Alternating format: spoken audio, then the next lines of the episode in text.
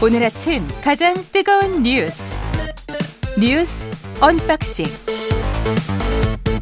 자 뉴스 언박싱 시작하겠습니다. 민동기 기자 김민아 평론가 나와 있습니다. 안녕하십니까? 안녕하세요. 예, 찬성 139 반대 138.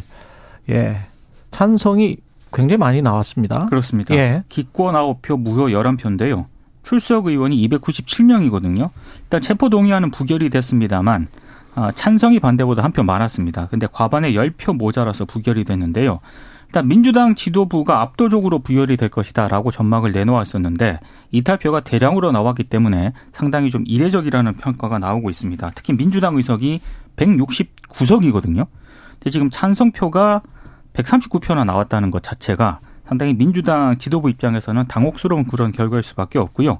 특히 지난해 12월 노웅래 의원 체포 동의안 표결 때 반대표가 161표가 나왔거든요. 예. 이 표보다 23표나 적었습니다. 뭐 이른바 언론들의 분석을 보면 음. 친민주당 성향 무소속 의원이 5명으로 분류가 되고 있고 여기에 용해인 기본소득당 의원이 반대표를 던지겠다라고 일단 공언을 했기 때문에 그랬죠. 이 표까지 가정을 하면 이탈표가 최대 37표에 달했을 수 있다. 이런 분석이 나오고 있는 그런 상황입니다. 음.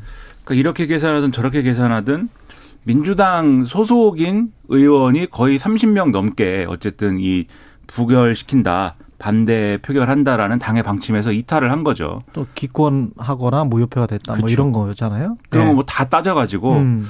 어 그래서 이제 이 당의 방침에 따르지 않은 당 소속 의원들이 30명 이상이다라는 것은 굉장히 이제 어 그동안 이제 압도적 부결을 전제로 주장을 해온 민주당 입장에서는 지도부 입장에서는 상당한 타격이죠. 음. 그러니까 왜 이렇게 됐느냐 이런 걸 한번 생각을 해봐야 될 텐데 어제 상징적인 장면이 무효표 논란이라는 게 있었어요. 그렇죠. 이 무효표 논란이라는 거는 이제 이거를 수기로 투표를 했습니다. 그래서 그랬죠. 이게 가 부를 한글로 적거나 한자로 적거나 음. 그것만 허용이 되고 여기에 점을 찍어도 안 되고 동그라미 써도 안 되고 그런데 이게 뭐 부인지 우인지 뭔지 이게 모르는 글자가 하나가 있고 예. 또 한자는 뭐라고 쓴 건지 의문인 표가 있었던 거예요. 예. 두가 두 개 표를 놓고 이제 이게 무효표로 놓을 거냐를 놓고 굉장히 논, 논쟁이 길어져 가지고 한 시간 정도 지연됐습니다. 그렇죠. 예. 근데 그 왜 그렇게 그게 논란이 됐던 거냐? 왜냐하면 이 두 표가 만약에 이제 반대표인 걸로 인정이 됐으면은 그러니까 찬반이 이제 어 동률이 된 거거든요. 그러니까 사실 지금 이 표를 보면은 찬성 표가 한 표가 더 많지 않습니까? 이 무효표 두 개는 하나는 이 반대 표결한 걸로 어 정리가 됐고 하나는 이제 무효표로 정리가 됐는데 그렇죠. 즉 민주당 입장에서는 애초에 이제 그 당의 방침이 먹히지 않았다는 거에 더해 가지고 최소한 찬성이 반대보다 더 많은 거는 피하고 싶었다 이런 의미인 거예요. 그러니까 음. 거기까지 밀린 거죠 지금. 예. 그러니까 상당히 타격이 큰 건데 일단 첫 번째로 여론이 안 좋습니다. 어, 이 최경영 기자님 서두에서 이제 오프닝에서 말씀해 주신 것처럼 요런 이야기하기 전에 왜냐하면 좀 말 끊어서 그렇죠. 죄송한데 예 왜냐하면 왔다 갔다를 좀 해야 되니까 저, 저 혼자 말하면 뉴스 예, 언박싱이 예. 아니죠. 네. 이 상황 자체를 민주당 내부의 지지자들이랄지 원내 국회의원들은 어떻게 보고 있는지도 좀 궁금을 하, 궁금하거든요. 네. 그러니까 국민 여론 이야기하기 전에 어떻습니까? 일단 언론에 네. 보도된 것 그리고 제가 어제 개인적으로 좀 알아본 것 음. 이것 좀 종합을 해보면 일단 이른바 그 친명계 쪽으로 분류되는 의원들 있지 않습니까? 예. 어, 이 정도로 호소했는데 사실상 국민의힘과 보조를 맞춘 거 아니냐.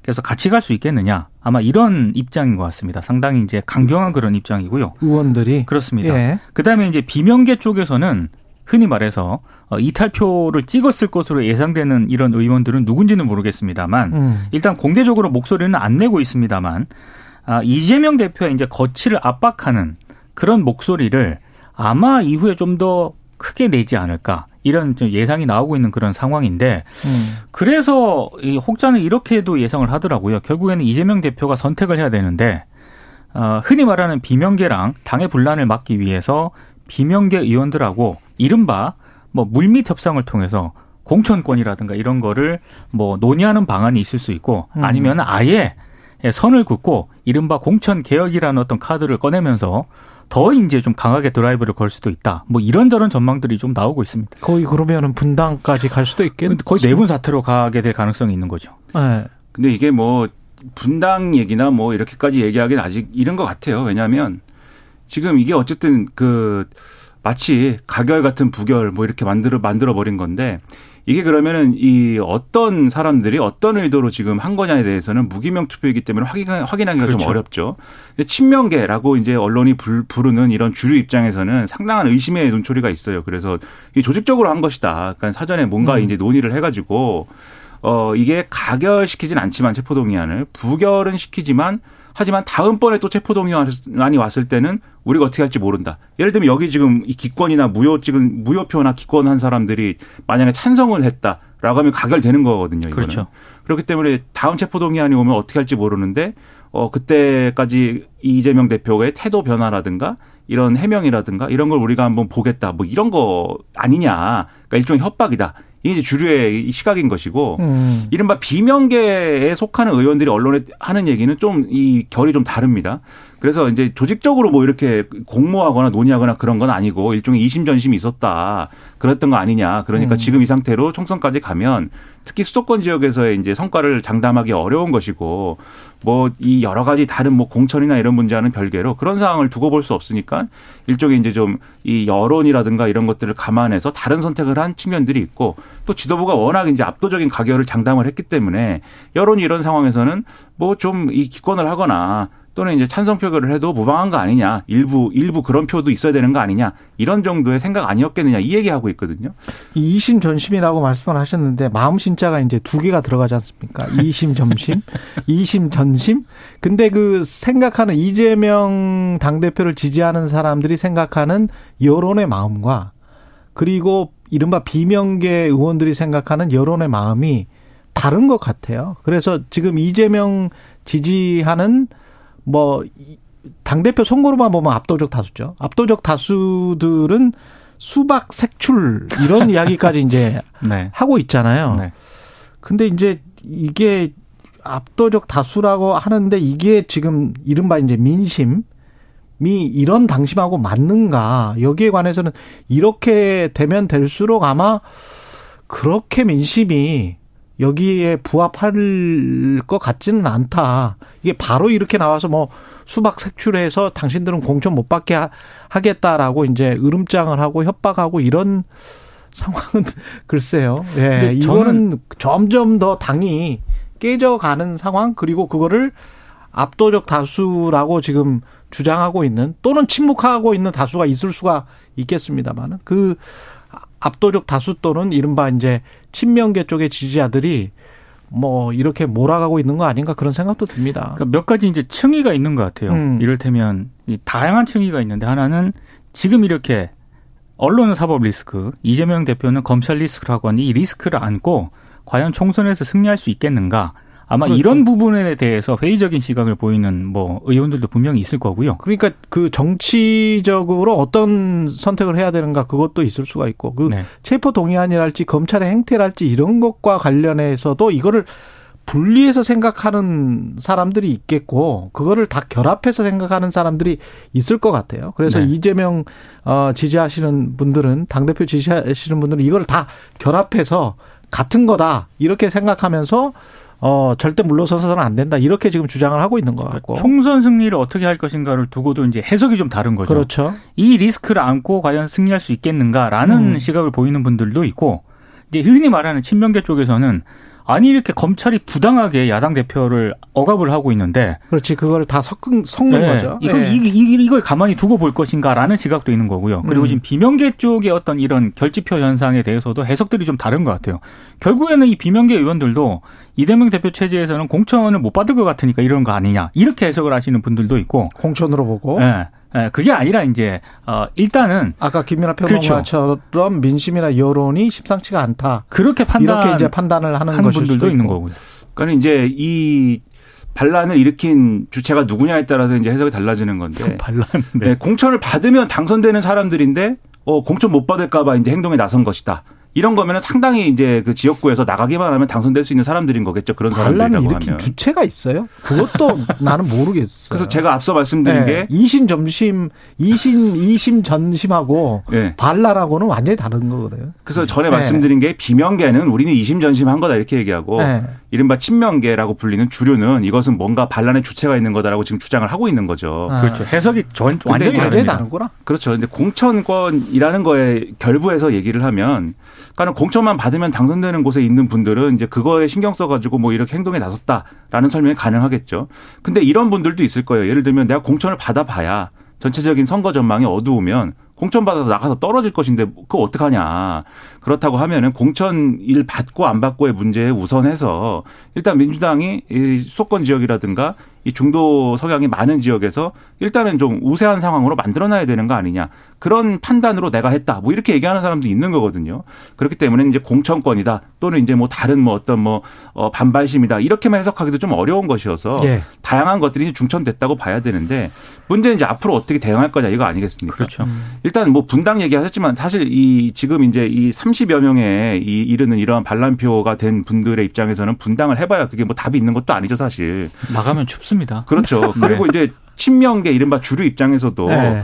뭐 이렇게 뭐 싸우는 과정에서 차라리 나가 뭐 이렇게 얘기할 수는 있겠지만 이분들을 쫓아낸다고 뭐 답이 있는 것도 아니고 그리고 당장 지금 당장 어떤 극한 대립이 이루어지면은 이게 이 또 올 텐데 이 체포동의안 이또할 음. 텐데 이 검찰이 그렇죠. 또 보낼 텐데 예. 그때 표결은 어떻게 되는 거냐 이게 장담할 수 없는 상황으로 갈 수도 있는 거거든요. 그렇습니다. 그래서 주류도 그렇고 이 비주류도 그렇고 일단은 봉합의 모양새를 취할 수밖에 없는 것 같아요. 단기적으로는. 아하, 그렇게 다만 예상하시는군요. 그렇죠. 예. 근데 다만 다만 이게 잠복되어 있는 문제는 계속 수면으로 올라올 수밖에 없는 게 음. 그리고 이재명 대표 체제로 총선에 갈 거냐라고 하는 이 근본적인 물음이 있는 거예요. 그렇죠. 그러면 이 봉합의 상황을 어떻게든 생산적으로 풀려면 이재명 대표와 당내 주류가 그렇게 가더라도 문제가 없다. 라는 걸 보여주거나 증명하거나 또는 나름대로의 출구 전략을 이게 제시를 해야 되는 거죠. 그게 안 되면은 사실 이 봉합은 일시적인 거에 불과한 것이기 때문에 민주당 입장에서는 이걸 어떻게 푸느냐 굉장히 중대한 지금 갈림길에 서 있다고 봅니다. 정순신 변호사 부실 검증 파장은 계속되고 있습니다. 법, 법무부 장관 책임론도 제기되고 있고요. 어제 그 윤희근 경찰청장이 국회에서 열린 비공개 정보위원회에 참석을 했거든요. 근데 여기서 정순신 변호사에 대한 인사검증 권한이 어디에 있느냐 이렇게 의원들이 물었어요. 근데 답변이 어, 경찰청은 인사검증 권한이 없고 검증 결과를 보고받을 뿐이다. 그래서 인사검증 결과 법무부로부터 아무 문제 없음을 통보를 받았다. 이렇게 얘기를 했습니다. 아, 그리고 정순신 변호사를 단수 후보로 추천한 경위도 이제 질문을 받았는데요.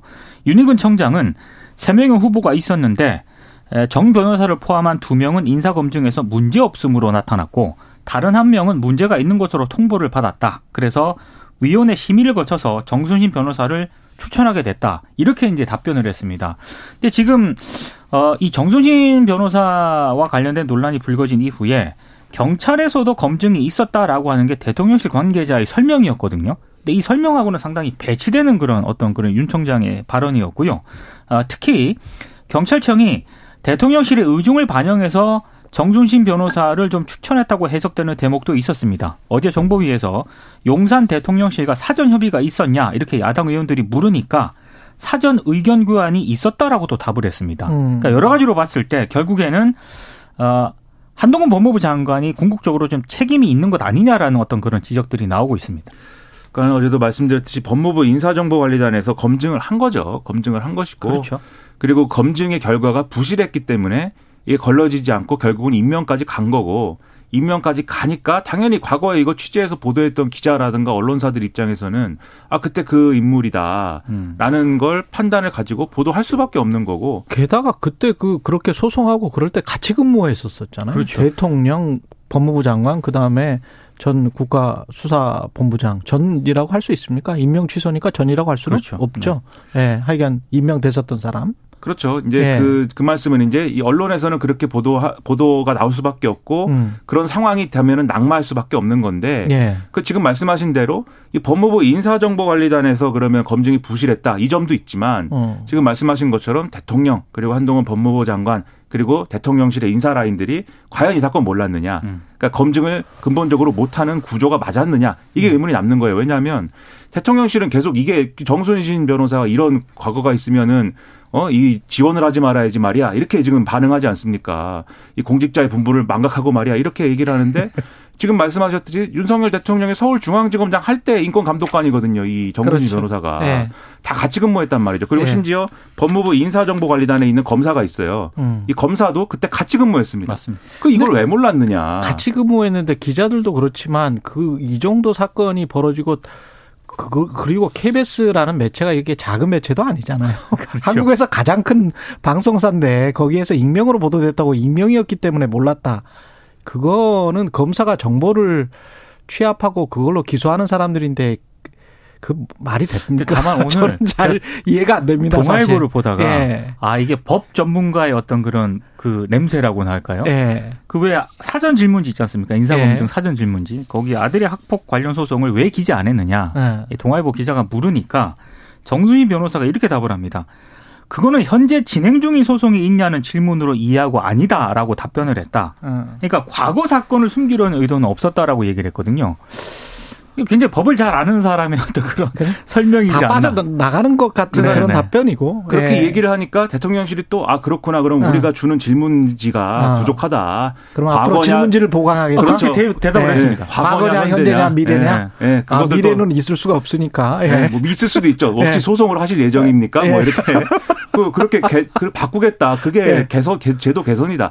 사실 국민들 입장에서는 납득이 안 되죠. 예, 환타지 논란이 또 있습니다. 웹 소설 관련해서 예, 장예찬 이제 예, 청년 최고위원 후보로 이제 출마를 했는데요. 예. 2015년에 필명으로 강남 화타라는 웹 소설을 썼거든요. 음. 저는 뭐 읽어보진 않았는데 여기서 이제 가수 아이유의 본명을 언급을 하면서 성적으로 대상화했다라는 지적을 받고 있고 아이유 외에도 뭐 다른 연예인들도 언급이 되는 모양입니다. 그래서 이제 특히 아이유 팬들 같은 경우에는 아이유의 명예를 심각하게 훼손한 장해찬 후보에 대해서 엄정 조치를 해줄 것을 소속사 쪽에 요구를 했고요. 어, 강하게 좀 반발이 있으니까 어제 장해찬 후보가 다른 라디오 방송과의 인터뷰에서 특정 연예인이 연상이 돼서 팬분들이 우려한 부분에 대해서는 죄송스럽게 생각한다라고 사과를 했는데 음, 어제 이 청년 최고위원 그 후보 토론회가 열렸는데 이 부분을 또 질문을 받으니까 어, 장해찬 후보가 갑자기 좀 이제 이준석 대표 얘기를 꺼냅니다. 이준석 대표 같은 경우에는 기소 의견으로 송치가 됐지, 않- 됐지 않았습니까? 성접대 의혹으로. 예, 근데 이준석 대- 전 대표에게는 한마디도 못하는 이른바 내로남불 천아용인 이 100% 허구인 판타지 소설에 대해서는 도덕적 잣대를 들이대고 있다라고 또 역공을 하기도 했습니다. 이거는 법으로 한번 따져 빠져볼 필요가 있을 정도의 문제인 것 같고 왜냐하면 제가 내용을 뭐 이렇게 보도된 걸 보니까 네, 좀 심각한 내용이에요. 이것은 어. 그래서 이 집권 당의 어쨌든 최고위원으로 출마하신 분 입장에서는 과거에 내, 내가 뭐 이렇게 썼지만 이것에 대해서는 이 잘못했다라고 하는 게 제가 볼 때는 올바른 대응이지 이 문제 제기를 뭐 이준석 전 대표가 페이스북에 했다고 해서 이게 뭐 이준석 전 대표가 그런 말 할 자격이 있느냐 이렇게 얘기하는 것은 제가 볼 때는 지나치게 당내 전당대회라는 어떤 게임의 어떤 룰에서만 하는 얘기여서 국민들은 좀 실망을 많이 할 것 같습니다. 국민들의 시선이 중요합니다. 예, 뉴스 언박싱 민동기 기자 김민아 평론가였습니다. 고맙습니다. 고맙습니다. KBS 1라디오 최경영의 최강시사 듣고 계신 지금 시각 7시 40분입니다.